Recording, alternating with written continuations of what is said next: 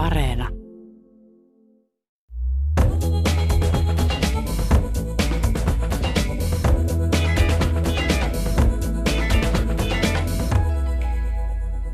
Pablo Larranin ohjaamassa taiteellisessa Spencer-elokuvassa katsoja kohtaa ahdistuneen prinsessa Dianan. Miten tulkita elokuvan monia symboleita? Miten Dianaa kohdeltiin hovissa? Mitä Diana viestitti elämänsä aikana omilla vaatevalinnoillaan? Kulttuuri Ykkösen vieraina ovat Rakkautta ja anarkiaa-festivaalin toiminnanjohtaja Anna Möttölä siellä puhelimen päässä ja Antiikki Design-lehden päätoimittaja Mirva Saukkola täällä studiossa. Minä olen Pia-Maria Lehtola. Lämpimästi tervetuloa. Kiitos. Wales, Kiitos. Walesin prinsessa Diana, omaa sukua Spencer, syntyi vuonna 1961 aatelissukuun. Diana oli kruunun perijän Walesin prinssin ensimmäinen puoliso ja tämän lasten prinssien Williamin ja Harryn äiti. Hän kuoli vain 36-vuotiaana auto-onnettomuudessa Pariisissa 31. elokuuta 1997. Ja tähän alkuun haluan heti kysyä teiltä, miten kuvailisitte omaa suhdettanne prinsessa Dianaan? Anna Möttölä.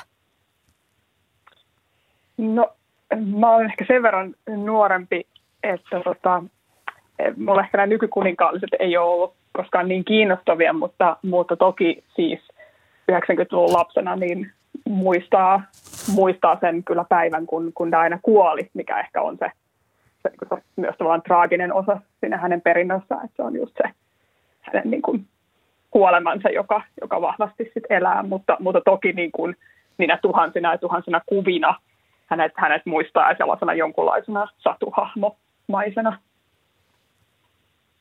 Puhutaan tosiaan ohjelman aikana vielä tästä hänen ikonisuudestaan ja satuhahmo, mikä satuhahmo hän voisi olla. Jatketaan ohjelman aikana tästä aiheesta. Mirva Saukkola, minkälainen on sinun suhteesi prinsessa Dianaan?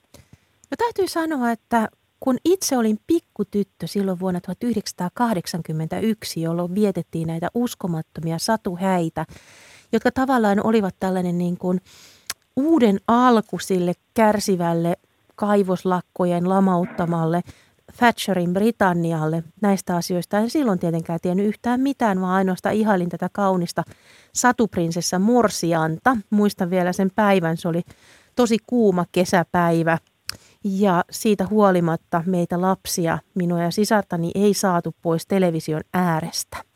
Mutta sen jälkeen mua itseään suomalaisena ihmisenä hämmentänyt brittien rakkaus Dianaan. Tein 1990-luvulla väitöskirjaopintojani Britanniassa Warwickin yliopistossa. Ja silloin oli hämmentävää huomata, minkälainen valtava rakkaus Briteillä on Dianaan. Aina kun lehdissä valittiin esimerkiksi Britannian tai miksei maailman kaunein nainen, niin äänestyksen voitti aina prinsessa Diana. Prinsessa Diana oli myös hahmo, mistä, josta ei olisi koskaan voinut sanoa mitään kriittistä Briteille. Eli hän oli siinä vaiheessa jo 1990-luvun loppupuolella saavuttanut sellaisen tietynlaisen pyhimyksen tai ikonin aseman brittien sydämissä. Tämä on juuri mielenkiintoinen tämä, että häntä ei voitu kri- kritisoida mistään ja on pyhimysmäinen. Tähän vielä palaamme ohjelman aikana. Ähm, Diana tosiaan oli Althorpin varakreivi John Spencerin ja Frances Rohen nuorin tytär ja hän kasvoi Park Housessa Sandringhamin tilalla ja opiskeli Englannissa ja Sveitsissä. Vuonna 1975 hänestä tuli Lady Diana Spencer, kun hänen isänsä peri Spencerin Jarlin tittelin.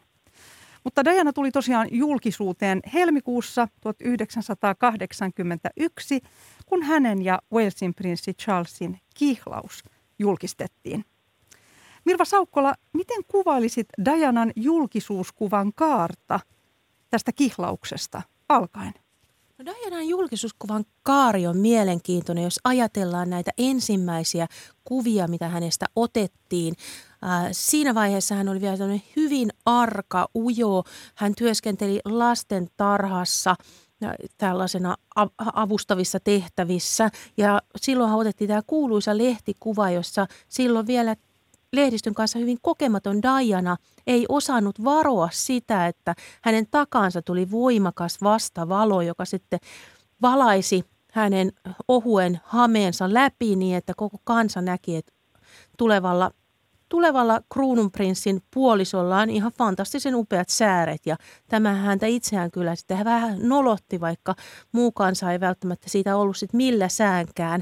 Ja ne alkuvaiheiden visio Dianasta, hän on siinä niin kuin hyvin ujo, hän usein riiputtaa päätään, hän ei ota katsetta kameraan ovat hyvin erilaisia kuin sitten se loppuvaiheen Diana siinä vaiheessa, kun hän oli jo eronnut nainen – jossa vaiheessa hän on itse varma, hänestä on tullut tyyliikoon, niin häntä koko kansakunta seuraa. Ja hän myös tietyllä tavalla, kun ajatellaan sitä hänen kohtaloaan, että hän oli paparatsien jahtaama, niin hän ei oikeastaan kuitenkaan ollut mikään pelkästään uhri, vaan hän varsinkin elämänsä loppuvaiheessa osasi käyttää lehdistöä todella hyvä, hyvin tietyllä tavalla lyömäaseenaan tai oman asiansa edistäjänä, eli hän oli todella taitava siinä. Ja silloin kun hän menehtyi, niin hänen hautajaispuheessaan hänen veljensä Charles Spencer piti puheen, jossa hän rinnasti sitten Dianan nimensä puolesta metsästyksen jumalatar Dianaan ja totesi, että hänen sisarestaan tuli kuitenkin niin kuin metsästyksen uhria. Sehän ei koskaan ihan pitänyt sitten paikkansa, koska niin kuin ajatellaan, niin Diana edisti monia hänelle tärkeitä asioita sen oman julkisuuskuvansa kautta. Eli se kehityksen kaari oli valtaisa. Ja kun kuuntelen sinua, niin tulee sellainen tunne tosiaan, että hänen itsetuntonsa kuitenkin kasvoi roimasti tämän kaaren aikana.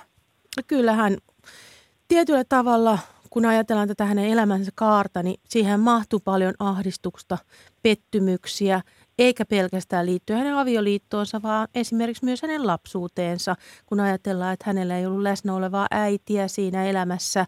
Hänet, hän kasvoi myös sisäoppilaitosten maailmassa, jossa suhde vanhempiin oli, tai hänen isänsä oli huomattavasti etäisempi, mitä voidaan ajatella näin tavallisten perheiden näkökulmasta. Ja tietyllä tavalla ehkä nämä pettymykset sitten myös karaisivat hänestä aika vahvan naisen, koska se loppuvaiheen Diana – tiesi jo aika paljon, mitä hän haluaa.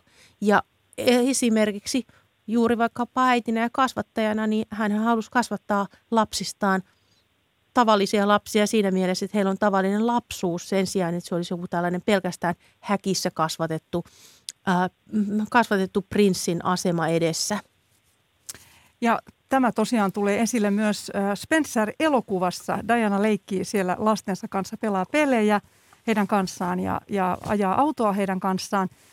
Spencer-elokuvan Suomen ensi-ilta on 25. joulukuuta ja Anna Möttölä, olet nähnyt elokuvan. Millaisin odotuksin katsoit tämän elokuvan?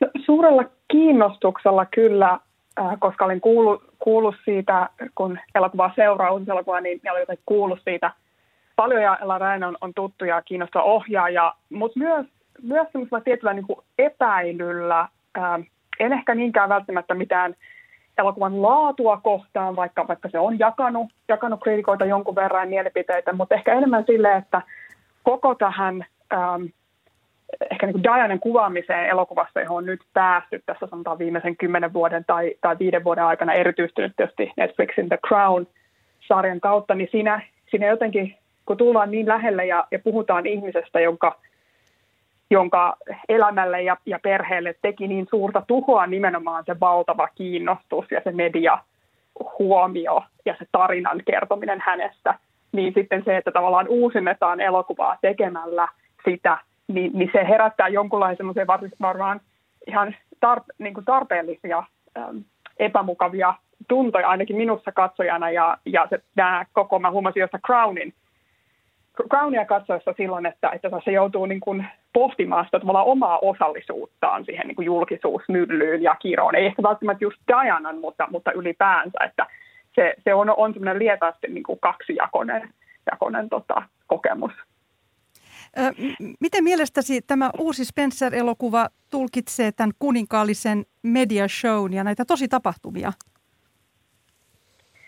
No, no sehän on ensinnäkin, äh, tämä tosi-tapahtuma on ehkä siinä mielessä mielenkiintoinen äh, määrä siinä. Totta kai siis he ovat todellisia henkilöitä, ja, äh, mutta, mutta tässähän se elokuva alkaa sillä, että siinä sanotaan, että se on a fable from a truth tragedy, tragedy eli, eli niin kuin, äh, satu äh, tosi tragediasta.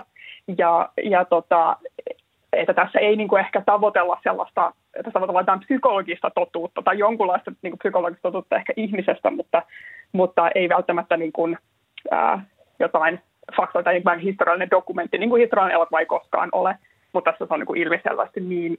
Ja, ja tota, eh, ehkä siitä mediashowsta, niin sehän, sehän on tässä ikään kuin, että se on siellä porttien ulkopuolella ja välillä tunkee läpi ja toki niin kuin ikään kuin ympäröi heitä, että sen takia esimerkiksi tässä tässä elokuvassa paikalle on tänne Sandringhamiin, jossa he kuningastarha viettää tässä joulua, nähtävästi ikään kuin 91, vaikka se vuosikaan nyt ei ehkä ole niin, niin tarkka, ähm, niin, niin on kutsuttu tämmöinen vanha, vanhempi niin kuin, kova, kovaotteinen tai kovahermoinen, onko se nyt Everstad johtamaansa palveluskuntaa, ja nimenomaan koska siis tämä Diana herättämä mediahuomio on niin suuri, ja sitä puhutaan tavallaan paljon siinä, että, että miten niin kuin tavallaan se media jyllää siellä ulkopuolella ja kaikki, mitä Diana tekee, on, on herättää niin paljon huomioita ja hän itse on siitä eh, kovin ahdistunut. Mutta toisaalta näkyy ehkä just hyvin, miten Mirvakin sanoi, että hänellä on tietenkin kaksi, kaksijakoinen suhde, että vähän näkyy myös se tavalla, että häntä kiinnostaa tavallaan myös jo se eh, huomio toki jollain lailla tai, tai ehkä se imartelu, mutta tässä kohtaa se on ennen kaikkea, että hän puhuu itsestään niin kuin hyönteisenä, joka, joka on laittu mikroskoopin alle ja joka, että nämä kameralinssit ei ole mitään linssejä, vaan on niin kuin mikroskoopin linssejä, jotka paljastaa kaiken, eikä hänellä ole niin kuin mitään pakopaikkaa.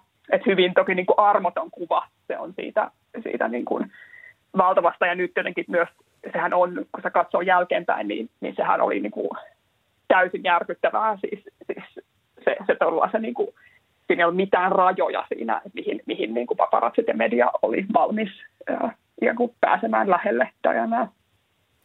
Miten Mirva Saukkola sinun mielestä Dianaa kohdeltiin sitten hovissa? No jos ajatellaan sitä, miten Diana kohdeltiin hovissa, niin toisin kuin esimerkiksi voidaan ymmärtää tästä Netflixin todella suositusta The Crown-sarjasta, niin mä luulen, että me ei koskaan tulla tietämään sitä totuutta. Ja sen takiahan esimerkiksi prinssi William on tätä asiaa monta kertaa painottanut, että Netflixin tulkinta siitä on nimenomaan tämmöinen puolifiktiivinen, joka on inspiroitunut tosielämän tarinoista. Että mehän ei koskaan, Diana on nukkunut pois, eli me ei tulla koskaan ihan sitä täyttä totuutta tietämään, mutta tokihan se, mitä tiedetään, on esimerkiksi se, että se avioliitto ei ehkä alkanut ihan suotuisten tähtien alla, koska siinä oli tosiaan, niin kuin Diana silloin tämän BBCn panoraama-haastattelun yhteydessä sanoi, tämä kuuluisa haastattelu, jossa sitten tuotiin esille hänen ja prinssi Charlesin suhteen. Ja avioliiton vääjäämätön loppu, niin hän silloin sanoi, että there was three of us, so that it was quite crowded. Meitä oli kolme, eli siellä oli aika ruuhkaista. Eli kyllähän siinä koko ajan on ollut sitten läsnä se, että kun Charles ei ollut siitä toipunut siitä edellisestä suhteestaan, eikä, eikä tiedetä missä vaiheessa hän sitä jatkoi, niin se ei kuitenkaan ollut ehkä mikään maailman paras äh, aika aloittaa sitten uutta suhdetta ja vielä tosiaan näiden kameroiden ristitulessa. Mutta siitähän on sitten monenlaista tietoa tullut hovin suunnasta, miten esimerkiksi kuningatar suhtautui tähän nuoreen miniäänsä, että Crown-sarjahan antaa siitä aika tylyn kuvan, mutta sitten toisaalta mitä hovista on valunut tietoa, on tullut myös tietoa siitä, että kuningatar yritti olla kannustava ja ymmärtävä tälle minialle. Mutta kuten sanottu, niin jos ajatellaan kuningatar Elisabeth toisen sukupolvea ja heidän tapaansa käyttäytyä hovissa, niin siellähän ei yleensä kauheasti likapyykkiä levitelty eikä lavereltu, joten tätäkään asiaa me tuskin koskaan saamme tietää, koska epäilen, että kuningatar, joka on kypsässä iässä, ei tule tosiaankaan raottamaan mitään salaisuuksien arkkua. Dianahan teki hyvän tekeväisyyttä ja tuki maamiinojen vastaista järjestöä ja osallistui HIVin ja AIDSin vastaiseen taisteluun ja Minulle Diana on ihmisten prinsessa. Muistan aina tosiaan valokuvat hänestä ja äiti Teresasta katolisen kirkon piirissä tunnettu myös nimellä Pyhä Teresa Kalkuttalaisesta, joka oli maailman kuulu roomalaiskatolilainen nunna. Valokuvat itkevästä ja ujosta Dianasta antoi sellaisen kuvan, että hän oli äärimmäisen herkkä. Ja olen miettinyt ja keskustellut ystävieni kanssa siitä, että oliko hän erityisherkkä, josta puhutaan paljon tänään. Mitä ajattelette? No sitä ei varmaankaan tosiaan myöskään koskaan saada selville, mutta selkeästi hän oli hyvin tunteva henkilö ja hän oli myös raikas tuulahdus siinä Britannian hovin maailmassa. Britannian hovihan oli itse asiassa aika pitkälti siinä vaiheessa muuttunut vähän tylsäksi ja pölyiseksi ja vanhanaikaiseksi kansalaisten mielestä, kun Diana siihen liittyi, koska siellä ei hirveästi ollut mitään kauhean vauhdikasta menoa. Korkeintaan sitten prinsessa Margaret kuningattaren siskojärjestäjänä silloin tällöin jonkun skandalöisin yllätyksen esimerkiksi lomailemalla täällä Mustiikin saarella Karibialla itseään huomattavasti nuoremman miesystävänsä kanssa, mutta sen jännittävämpää viidettä sieltä ei juurikaan silloin tullut, niin Diana oli tämmöinen raikas tuulahdus. Mutta se, miten hän otti tietyllä tavalla haltuun sitten tällaisia aiheita, jotka oli aika vaikeita. Että tämähän oli esimerkiksi 1980-luvulla tosi suuri ele, että hän vierailee sairaalassa AIDS-potilaiden parissa. Ja sitten kun ajatellaan sitä, että miten niin kuin AIDSiin suhtauduttiin silloin, miten tavattomasti ihmisillä oli niin kuin harhaluuloja, että se voisi suurin piirtein tarttua oven kahvasta ja AIDS-potilaita saatettiin kohdella kuin jotain leprapotilaita. Niin siinä suhteessa se, että prinsessa Diana ottaa heidät syleilyynsä ja kuuntelee heitä, pitää heitä kädestä, niin kyllähän on toisen ihan eri tavalla ja ihan eri herkkyydellä sitten tämäkin aiheen julkisuuteen. Ja samaa sitten myös maamiinojen uhrit, koska tätä etelä, hyvin Afrikan eteläpuolella – olevaa ongelmaa ei juurikaan oltu nostettu julkisuuteen ja Diana sai omalla persoonallaan siellä vieraillessa nostettua sen sitten tosiaankin äh, salamavaloihin ja sitä myötä myöskin nämä lahjoitukset näiden maaminojen uhrien hyväksi ihan toiselle tasolle, mitä ne aikaisemmin oli olleet. Eli en ihan vastannut siihen kysymykseen, että oliko hän erityisherkkä, sitä emme voi tietää, mutta ainakin hän oli hyvin herkkä ja tunteva ihminen, joka myös halusi sitten tehdä tällä julkisella imagollaan jotakin hyvää. Anna Möttölä, mitä ajattelet tästä? Tuoko elokuva tämän erityisherkkyyden esille? No joo, tosiaan se, se erityisherkkä ehkä ja, ja myös, että se on niin tietysti ajallinen termi kanssa, että milloin me ruvetaan puhumaan sanosta, en, en sen historiaa niin tarkasti tiedä, mutta, mutta tosiaan niin, niin kuin Miro sanoi, niin hän oli selvästi tämmöinen niin kuin ihminen, joka, joka kaipasi ja halusi ja ymmärsi paljon siis niin kuin ihmisen, ihmisten välisen lämmön merkityksen. Ja, ja tämä elokuva on ehkä ennen kaikkea myös, miten sä erityisher- tai tätä, että, hän, hän oli hirveän nuori. Hän oli hirveän nuori, kun hän meni, meni naimisiin ja, ja joutui tähän tilanteeseen. Ja, ja niin kuin ehkä jollain lailla niin kuin kaikki nuoret ihmiset, niin myös varmaan aika epäkypsä. Myös ehkä hänen koulutuksensa hän oli aika, ää, niin kuin, ei, nyt, ei nyt hirveän ehkä niin kuin, ää, semmoista aika niin kuin yläluokkaisen naisen edelleen siinä vaiheessa saattoi niin kuin, että finishing school-tyyppistä. Ähm, niin, että mitä välineitä hänellä myöskään niin kuin oli sitten niitä omia tuntojansa tai koko sitä valtavaa koneistoa niin käsittää ja ottaa haltuun ennen kuin se vasta myöhemmin.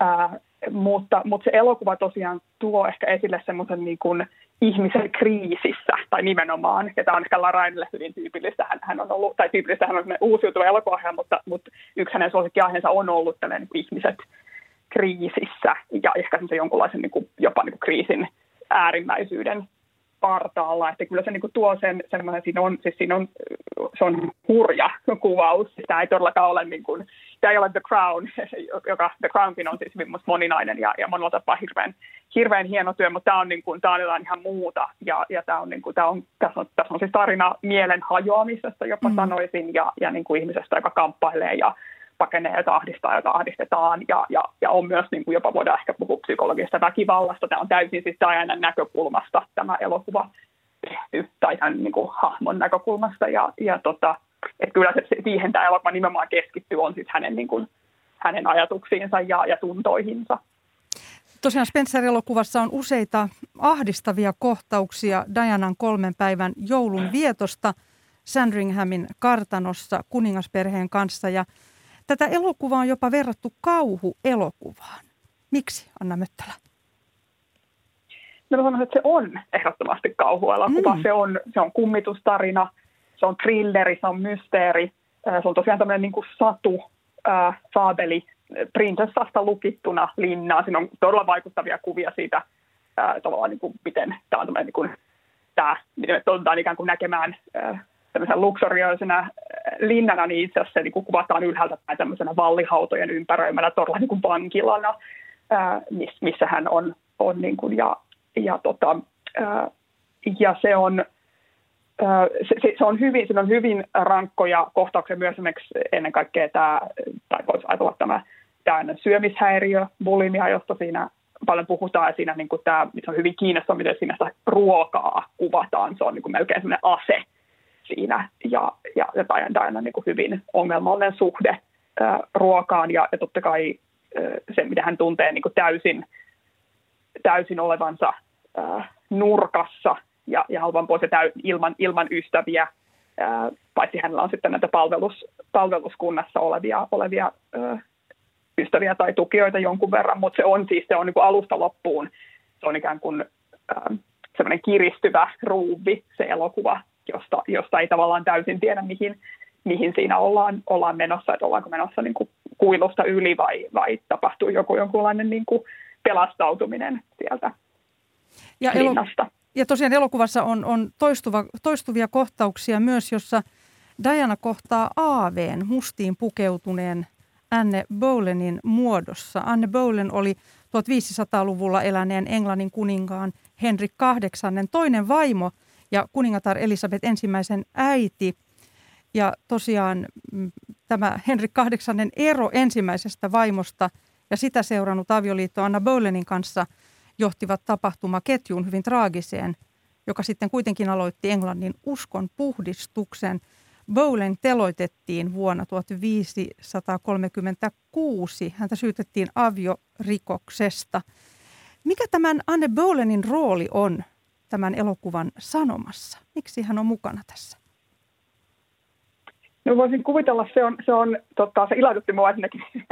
paljon mä itse tutkinut, tutkinut nimenomaan Tuudoreita elokuvassa. Hehän on ehkä se niin kuuluisin Englannin kuningashuoneen monella tapaa ja, ja varmasti elokuvatuin siis.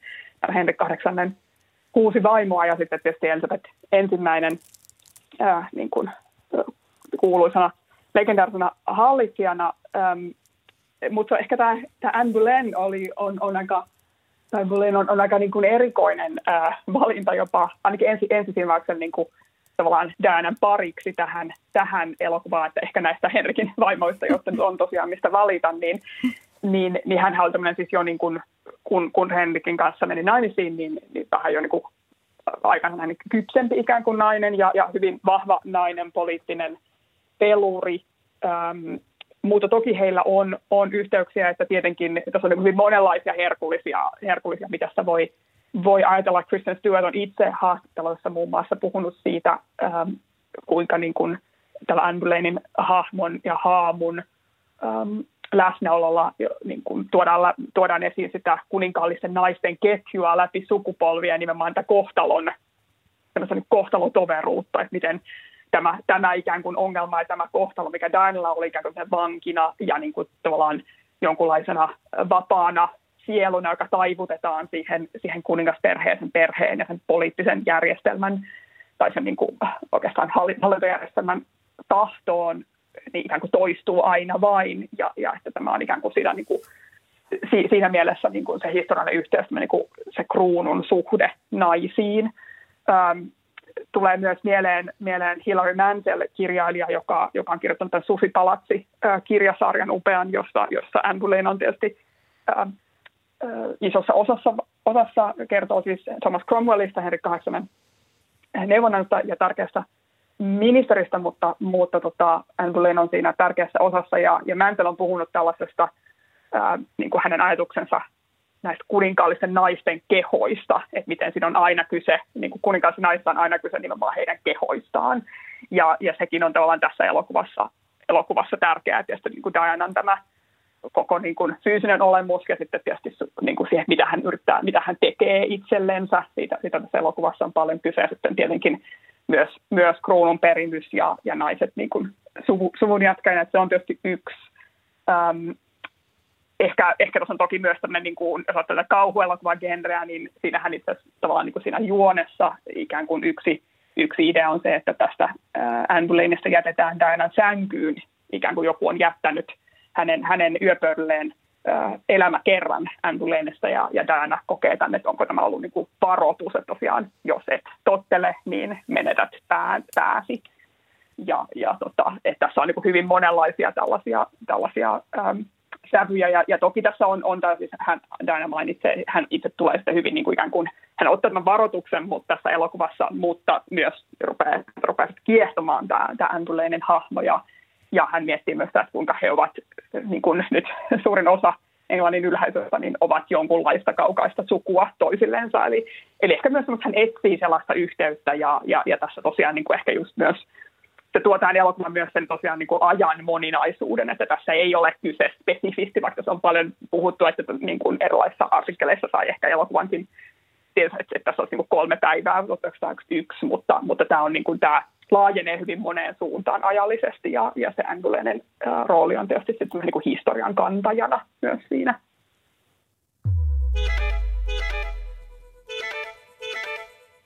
Kuuntelet Kulttuuri Ykköstä, jossa tänään keskustelemme Spencer-elokuvasta ja prinsessa Dianan kohtalosta ja vaikutuksesta. Minä olen Pia-Maria Lehtola ja vieraanani ovat Anna Möttölä ja Mirva Saukkola. Ja jatketaan vielä Spencer-elokuvasta – Spencer-elokuva on introspektiivinen ja symbolien täyttämä taideteos.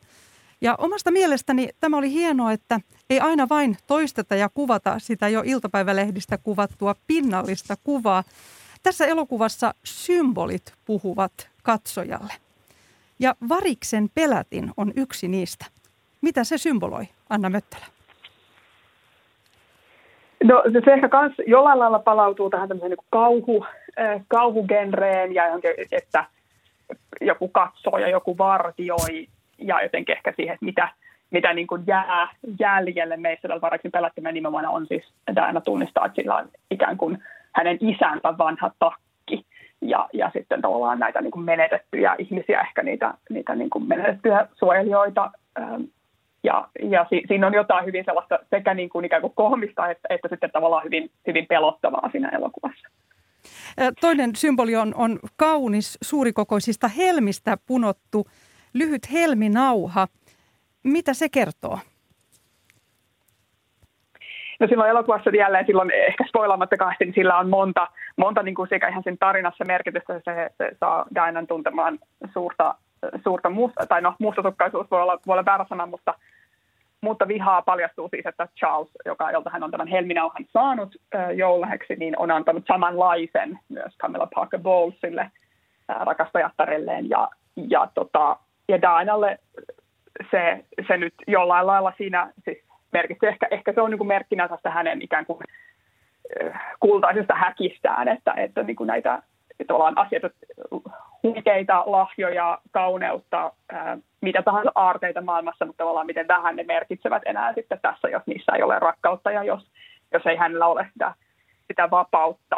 Ja toki myös ehkä niin kuin itselle tulee mieleen, mieleen että Andrew Linnellähän oli, oli kuuluisesti myös tämmöinen helmi, ei samanlainen, mutta, mutta helmikoru ja, ja toki koko tämä niin kuin helmikaula ja se niin kuin fokusointi siihen kaulaan on jotenkin niin kuin ää, sopii ehkä tämmöinen elokuva myös aika melodramaattiseen ja jollain lailla aika alleviivattuunkin tyyliin, että, että niin kuin se yhteys, yhteys ikään kuin siihen niin kuin kuninkaallisen naisen, naisen niin kuin kaulaan ja, ja sen mahdollisen menettämiseen. Ja, ja tota, mutta tosiaan siinä on myös, se, se yhdistyy myös tähän tämän ähm, syömishäiriöön. Siinä on, siinä on todella hurja kohtaus, missä, missä hän sitten ikään kuin, niin kuin hän siis kiskoo aina välillä sitä, sitä kaulakorva, joka tai niin kuin hän kuvittelee kiskovansa, mutta oikeasti ehkä ei tapahdu mitään. Siinä ollaan tosiaan tämmöisessä niin kuin puoli ehkä hallussa tilassa, äh, mutta sitten hän todella niin kuin repäsee sen kaulanauhan ja, ja ikään kuin syö osan niistä, niistä, niin kuin, ähm, niistä helmistä ja meinaa ikään kuin tukehtua niihin, että ehkä, ehkä tai jollain lailla, että ehkä siinä on myös tämmöistä, että hän, hän,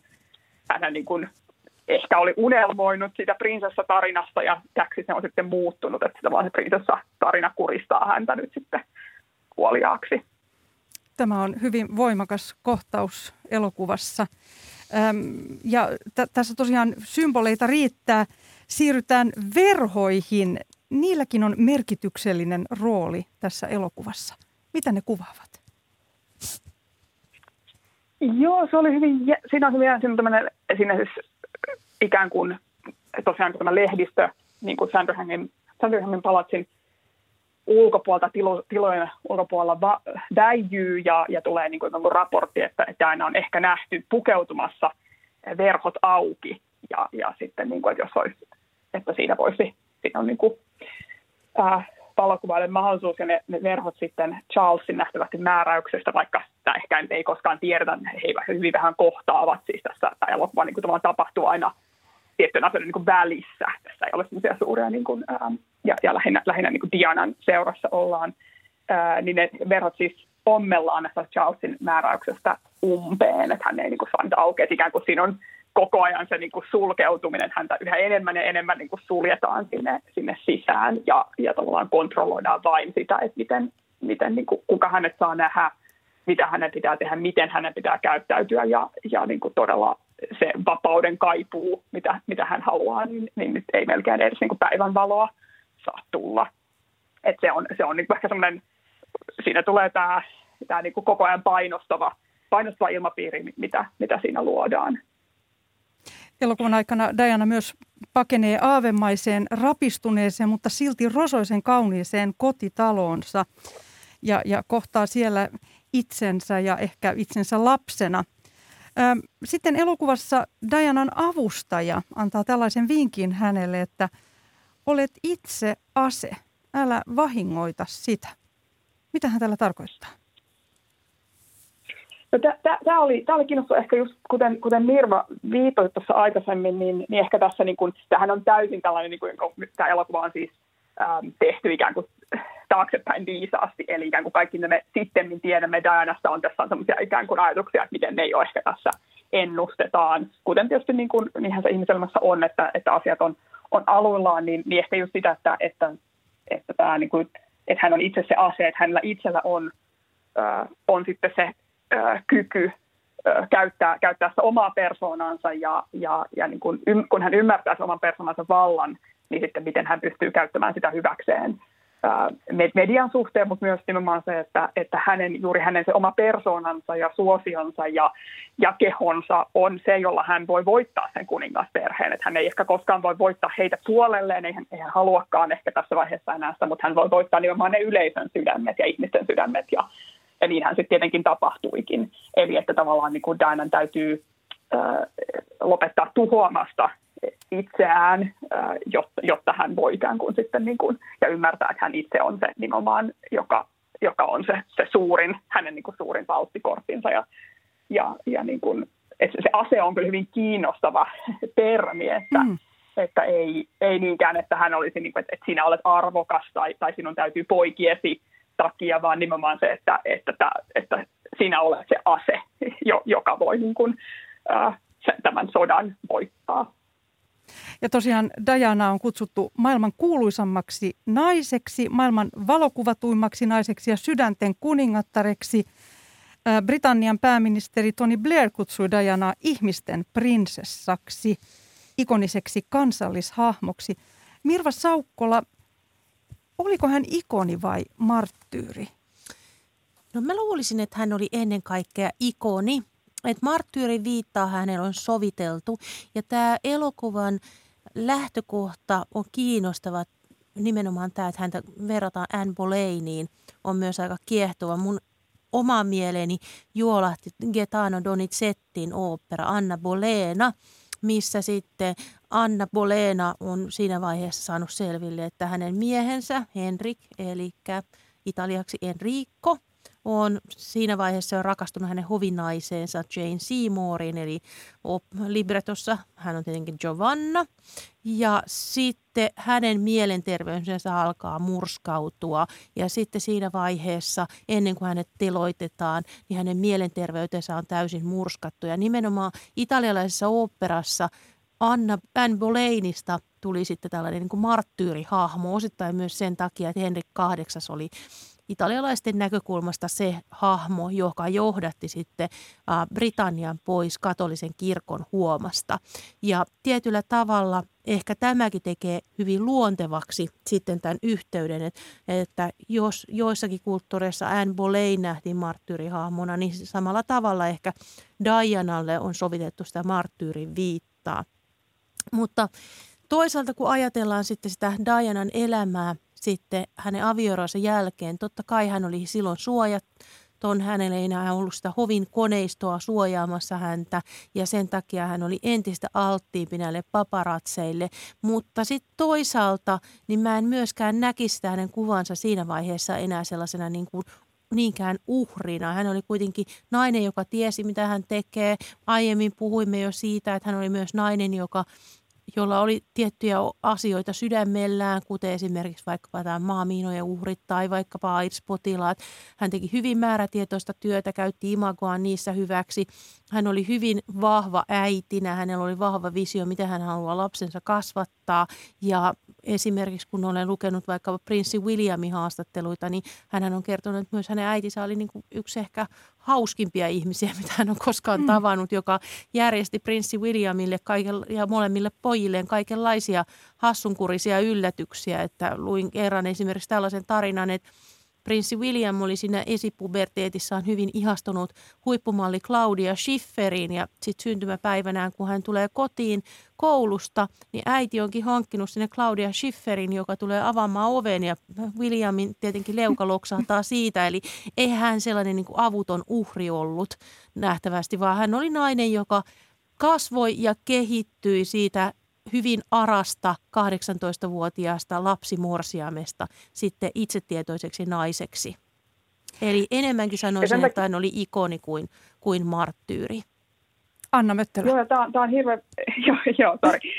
Tämä on, tämä on siinä mielessä hirveän, hirveän just, Mirva, mitä sanoit, hirveän mielenkiintoista ja, ja tässä on, on miettinyt just paljon tätä, on niin paljon kyse narratiivista ja, ja diskurssista ja näistä kertomuksen vaaroista ehkä, ehkä että myös se, että, että tämä on nyt juuri sitten se, se vaihe tämän elämässä, josta on nyt valittu tehdä se kertomus, kun, kun me ei koskaan todella voida tietää sitä totuutta, ei kenestäkään näistä ihmisistä. Tietysti meidän täytyy ymmärtää, että nämä eivät koskaan ole, ole niin totuuksia yhtään enemmän, että meidän elämästä ruvettaisiin tekemään, niin se kaikki ei niin kuin tule, tule esiin. Ja, ja, mutta tavallaan se että, että se, että valitaan tehdä tästä ja valitaan tehdä tällä tavalla se elokuva, kun Dianasta voisi kertoa tosi monta muutakin tarinaa, ehkä, ehkä myöhemmästä ajasta tai, tai miten tahansa, mutta niin kuin, että, että tavallaan se täytyy myös ikään kuin, niin kuin eh, ehkä on hyvä pohtia katsojana ja, ja niin kuin koko tässä, me ollaan kaikki osa tätä, tätä rumbaa, joka pyörittää tätä tarinamyllyä, paitsi Diana, niin monen muun kohdalla ja, ja tavallaan se, että,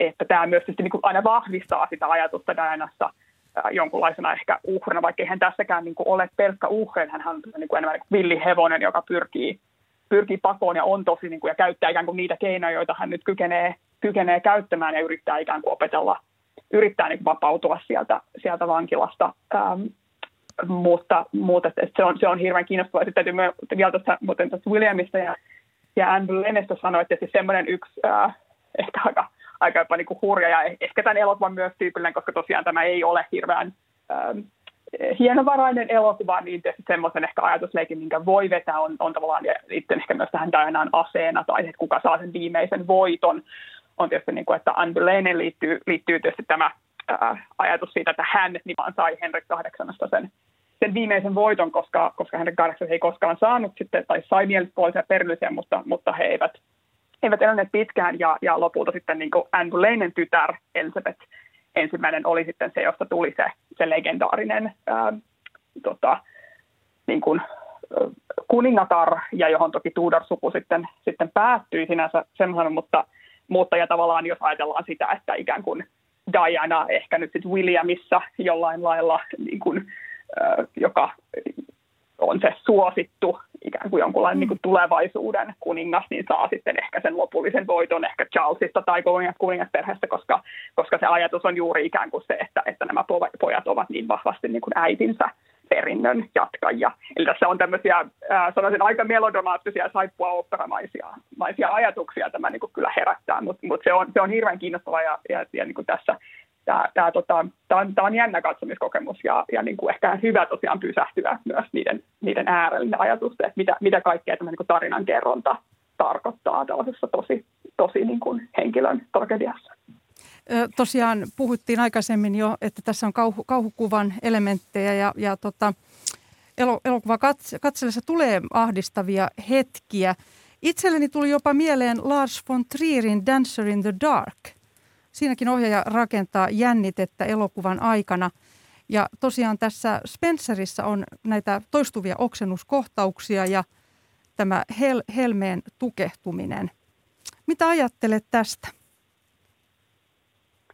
No joo, se on, se on hyvin äh, mun mielestä osuva sinänsä vertaus ja eh, ehkä silleen, että tällä nyt selvästi on aika paljon sympaattisempi ohjaaja ainakin toivottavasti niin kuin ja hahmoja ehkä kohtaan kuin, ja, ja naisia kohtaan kuin, kuin Lars von Trier. Mutta, tota, ähm, mutta joo, siinä on tämä niin kuin jatkuva piinaavan äh, niin kuin epätoivon rakennus. Tämä ei, tämä ei ehkä samalla ole, tämä on, tämä on, tämä on enemmän satumainen kuitenkin. Ähm, ja, ja tota, mutta mut on, siis se on, se on todella rankka, että, että niin kuin tässä, tässä, että jos menee odottaen ikään kuin jonkunlaista kaunista ää, prinsessasatua, niin, niin sitä tämä ei kyllä ole. Ja nyt vielä keskustelemme tyyli-ikonista juuri tästä prinsessakuvasta. Mirva Saukkola, prinsessa Diana oli muoti- ja tyyli-ikoni myös. Ja edelleen tämä Diana-tyyli tulee esille. Miten kuvailisit hänen tyyliään? No oikeastaan ei ollut yhtä ainutta Diana-tyyliä. Hänen tyylinsä eli ja muuttui valtavasti. Et jos ajatellaan sitä alkuvaiheen Diana-tyyliä, mihin kuului kaikenlaisia röyhelöitä, rusetteja, kukkakuvioita, liehuhelmoja. Mm, jos ajatellaan esimerkiksi tätä Emanuelin pariskunnan suunnittelemaa hääpukua, joka oli näin nykyihmisen silmin varsinainen marenki kakku, niin se on hyvin erilainen kuin mitä se Dianan tyyli sitten myöhemmin, koska se koko ajan niin kuin tavallaan terävöityi, se koko ajan teroittui ja se tuli selkeämmäksi. Eli nimenomaan ehkä se 90-luvun Diana oli se tyyliikoni. Ja hänen tyylissään kiinnostavaa oli se, että ennen kaikkea silloin, kun hän oli vielä avioliitossa prinssi Charlesin kanssa, niin hänen tyylissään näkyy tosi vahvasti se, että hän halusi tuoda brittiläistä suunnittelua esiin. Ja silloin brittiläiset suunnittelijat pääsivätkin usein parrasvaloihin. Ja koko ajan, kun se Dianan tyyli terävöityi, niin hän oli vahvempia visioita siitä, mitä hän halusi pukea. Ja tosiaankin niin nämä siluetit kapenivat, sitten sinne saattoi tulla hyvin rohkeitakin erilaisia asuja. Yksi tyypillinen on sellainen asu, mitä hän kutsui itse leikkisesti nimellä Elvis Dress, eli Elvis-puku. Ja se oli Catherine Walkerin suunnittelema tällainen valkoisen iltapuvun ja boleron yhdistelmä, joka on ommeltu aivan täyteen helmiä. Eli hyvin monet ihmiset on miettineet, että miten siinä pystyy edes istumaan, koska voisi kuvitella, että se on vähän epämukavaa, että on sellaisia helmimuhkuroita takamuksen alla. Ja tämä puku myytiin joitakin vuosia sitten prinssi, Willi, prinssi William ja Harry järjestämässä hyväntikäväisyys huutokaupassa sitten hyvien asioiden puolesta, eli tämän veljesten silloin vielä yhdessä vetämän mielenterveysprojektin puolesta. Mutta sitten kun hän oli eronnut Charlesista, niin silloin se hänen vaatekaappinsa alkoi muuttua. Hän ei enää kokenut velvoitteeksi sitä, että hänen pitäisi suunnitella Brit- pukeutua brittiläisten suunnittelijoiden asuihin. Ja silloin sinne tuli nimenomaan sellainen kansainvälinen tuulahdus. Ja silloin myös monet hänen ystävänsä alkoivat suunnitella hänelle asuja. Et esimerkiksi Gianni Versace – oli hänen rakkaita ystäviä ja Gianni Versacin tyyliä tunnetaan semmoisesta niin italialaisesta seksikkyydestä ja sellaisissa asussa prinsessa Diana sitten jatkossa nähtiinkin usein. On tietyllä tavalla aika traagista, että vain muutamia viikkoja ennen kuin Dianan hautajaiset pidettiin, Gianni Versace oli murhattu ja Diana osallistui sitten hänen hautajaisiinsa, jotka pidettiin Milanon Duomossa eli Milanon katedraalissa. Ja esimerkiksi Elton Johnin elämäkerrassa on tästä hyvin koskettava kohtaus, koska Elton John molempia ystävinä oli sitten molempia hautajaisissa läsnä. Mitä sitten Diana vaatevalinnoillaan viestitti? No yksi Dianan kuuluisa mekkoha kantaa tällaista nimeä kuin revenge dress, eli kosto leninki. Ja se on musta kapealinjainen, se on hyvin seksikäs prinsessalle.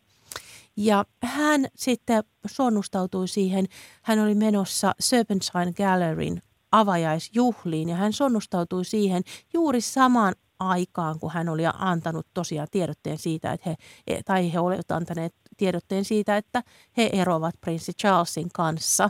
Ja siinähän Diana näytti siis uskomattoman upealta ja sähäkältä ja sen takia sitä kutsuttiin nimellä Revenge Dress eli kostomekko, koska se oli tavallaan tämmöinen viesti, että jotain näin upeata ja kaunista sinä Charles nyt enää saa, koska me eroamme. Eli hänellä oli paljon niissä erilaisia viestejä. Yksi tyypillisiä oli tosiaan kanssa se, että hän ei enää kokenut olevansa velvoitettu pukeutumaan brittiläisiin suunnittelijoihin vaatteisiin, vaan hän alkoi sitten pukeutua kansainvälisten suunnittelijoiden vaatteisiin. Ja monet kansainväliset ää, muotitalot mielellään sitten ottivat ää, Dianan ikään kuin tällaiseksi äh, ei nyt kasvokseen, hän ei ollut tavalla ostettavissa, mutta he oli hyvin iloisia, että hän käytti sitten heidän vaatteita ja asusteitaan. Ja esimerkiksi Diorilla on laukku, minkä nimi on Lady Dior, mikä on oikeastaan niin kuin nimetty Dianan perusteella.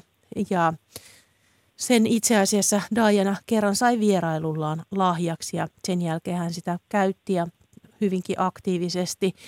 Toinen ehkä oli italialaisen jalkine talo Toddsin loaferit, joillaisissa hänet nähtiin jopa täällä kuuluisalla matkalla eteläisessä Afrikassa maaminojen uhrien puolesta kampanjoimassa. Eli hänen pukeutumisensa muuttui koko ajan myös niin kansainvälisemmäksi rennoksi. Hän alkoi käyttää yhä useammin arkena esimerkiksi farkkuja ja neuleita. Eli hän muuttui sellaisesta niin kuin tavallaan pompöösistä hovin näyttelyesineestä itsevarmaksi 1990-luvun sellaisesta meneväksi kansainväliseksi naiseksi. Ja tosiaan Spencer-elokuvassakin on useita kohtauksia, jossa nähdään, kuinka vaatetangot notkuvat ja sieltä on sitten pukeuduttava joka päivä uusiin luomuksiin. Ja tosiaan tässä elokuvassa on vähän myös ruutuvaatteita – Chanel-tyylisiä jakkuja, mutta Mirva Saukkola, mikä hänen suhteensa oli muotitalo Chaneliin? No toisin kuin Dioriin, niin se ei ollut niin lämmin se ei merkinnyt sitä, että hän olisi arvostanut Chanelia. Mutta Chanelilla oli se, että varsinkin sen jälkeen, kun se pääsuunnittelijaksi tuli Karl Lagerfeld 1980-luvulla, niin Karl Lagerfeld keksi käyttää monissa tuotteissa, varsinkin asusteissa, näitä ristiin meneviä C-kirjaimia, jotka tietenkin viittasivat koko Chaneliin ja olivat näin ollen muotitalon tu- kuuluisa tunnus, mutta Dianalle ne toivat vaan kipeästi mieleen kaksi C-alkuista nimeä, eli Charlesin ja Camillan, ja sen takia hän ei kokenut, että hän olisi niitä halunnut niinkään käyttää. Ymmärrän hyvin Dianaa. Ja nyt Anna Möttölä vielä elokuvaan liittyvä kysymys. Brittilehdistö kirjoitti, että Diana näyttelevä Kristen Stewart kerää vuoden suurimmat naurut kotiin – kun Diana äkäisesti häätää sisäkön luotaan, jotta saisi olla yksin. Ja Diana sanoi, haluan masturboida. Mitä ajattelit tästä kohtauksesta? Minkälaisen kuvan se antaa? se, se, tuli, se, oli, se oli hyvä, hyvä yllätys, hyvä veto siinä. Siinä ehkä, ehkä tuli semmoinen, äh, niin kuin, ehkä, ehkä siinä just oli jotain semmoista hyvin kiinnostavaa niin kuin, tavallaan äh, teiniväistä jopa, mutta niin uhmakkuutta ja tavallaan tuli ehkä läpi tämä, tämä niin moninainen ja, ja vahva ja, ja huumorintajuinen ja, ja kapinoiva Diana, joka ei vaan niin kuin, silleen niin kuin villieläimen tavoin ikään kuin riuhdo, ähm, riuhdo ja yritä vapaaksi, vaan, va, vaan niin kuin, äh, myös todella niin kuin, ähm, käyttää tavallaan sellaista jotenkin niin kuin, äh, hyvin, hyvin hän ymmärtää, mistä narusta vetää ja, ja, ja niin kuin, äh, shokeerata tarvittaessa. Se oli, se oli mainio ja se tuli tosi, tosi yllättäen ja, ja se sopi siihen elokuvaan siis todella hyvin siinä mielessä, että, että se on semmoinen niin vahvojen ääri, ehkä tunteidenkin heittelyiden, heittelyiden elokuva. Ähm, ja, ja tota, ja ehkä jonkunlainen myös tosiaan, niin kuin, se on enemmän semmoinen heitto ehkä siinä kuin, kuin mitään muuta, mutta se, se, tota, se jollain lailla niin kuin ehkä pyörensi sitä, sitä, sitä persoonaa siinä, ja se sopi myös äh, Stuartille hyvin, joka on, on ehkä tämmöinen, niin kuin, jonka oma tähtikuva on hyvin mielenkiintoinen, ja, ja tämmöinen niin kuin, äh, ehkä vähän niin kuin moody ähm, indie-tähtenä ennen kaikkea nykyään, nykyään tunnettu, niin se oli hyvin niin kuin, ehkä joku niin kuin nykyajan niin kuin lävistys siihen hetkeen ja, ja tavallaan se, että mitä ei saa sanoa, niin sen hän juuri sitten sanoo. Miten mielestäsi Dianan rooli muuten sopii Kristen Stewartille? No se, se on äh, tosi, oli kyllä kiinnostava niin kuin, ähm, roolitus, äh, ja, ja tota, mutta siinä on yllättävän siis hyvin. Dianan rooli on tietysti hirveän vaikea. Hänessä on niin, niin kuin, hän on niin katsottu ja nähty ja hänellä on niin vahvat ikään kuin se omat maneerit. Siinä on aina se vaara siihen, että, että siitä tulee enemmän sellainen niin kuin maneerien kokoelma kuin, kuin, niin kuin mikään hahmo tai, tai kokonainen hahmo, mutta mut hän siis, se, se on maneerinen, se, se Stuartin roolisuoritus, mutta se sopii tuohon tähän elokuvan tyyliin ja hän on siinä samalla kuitenkin kauhean luonteva.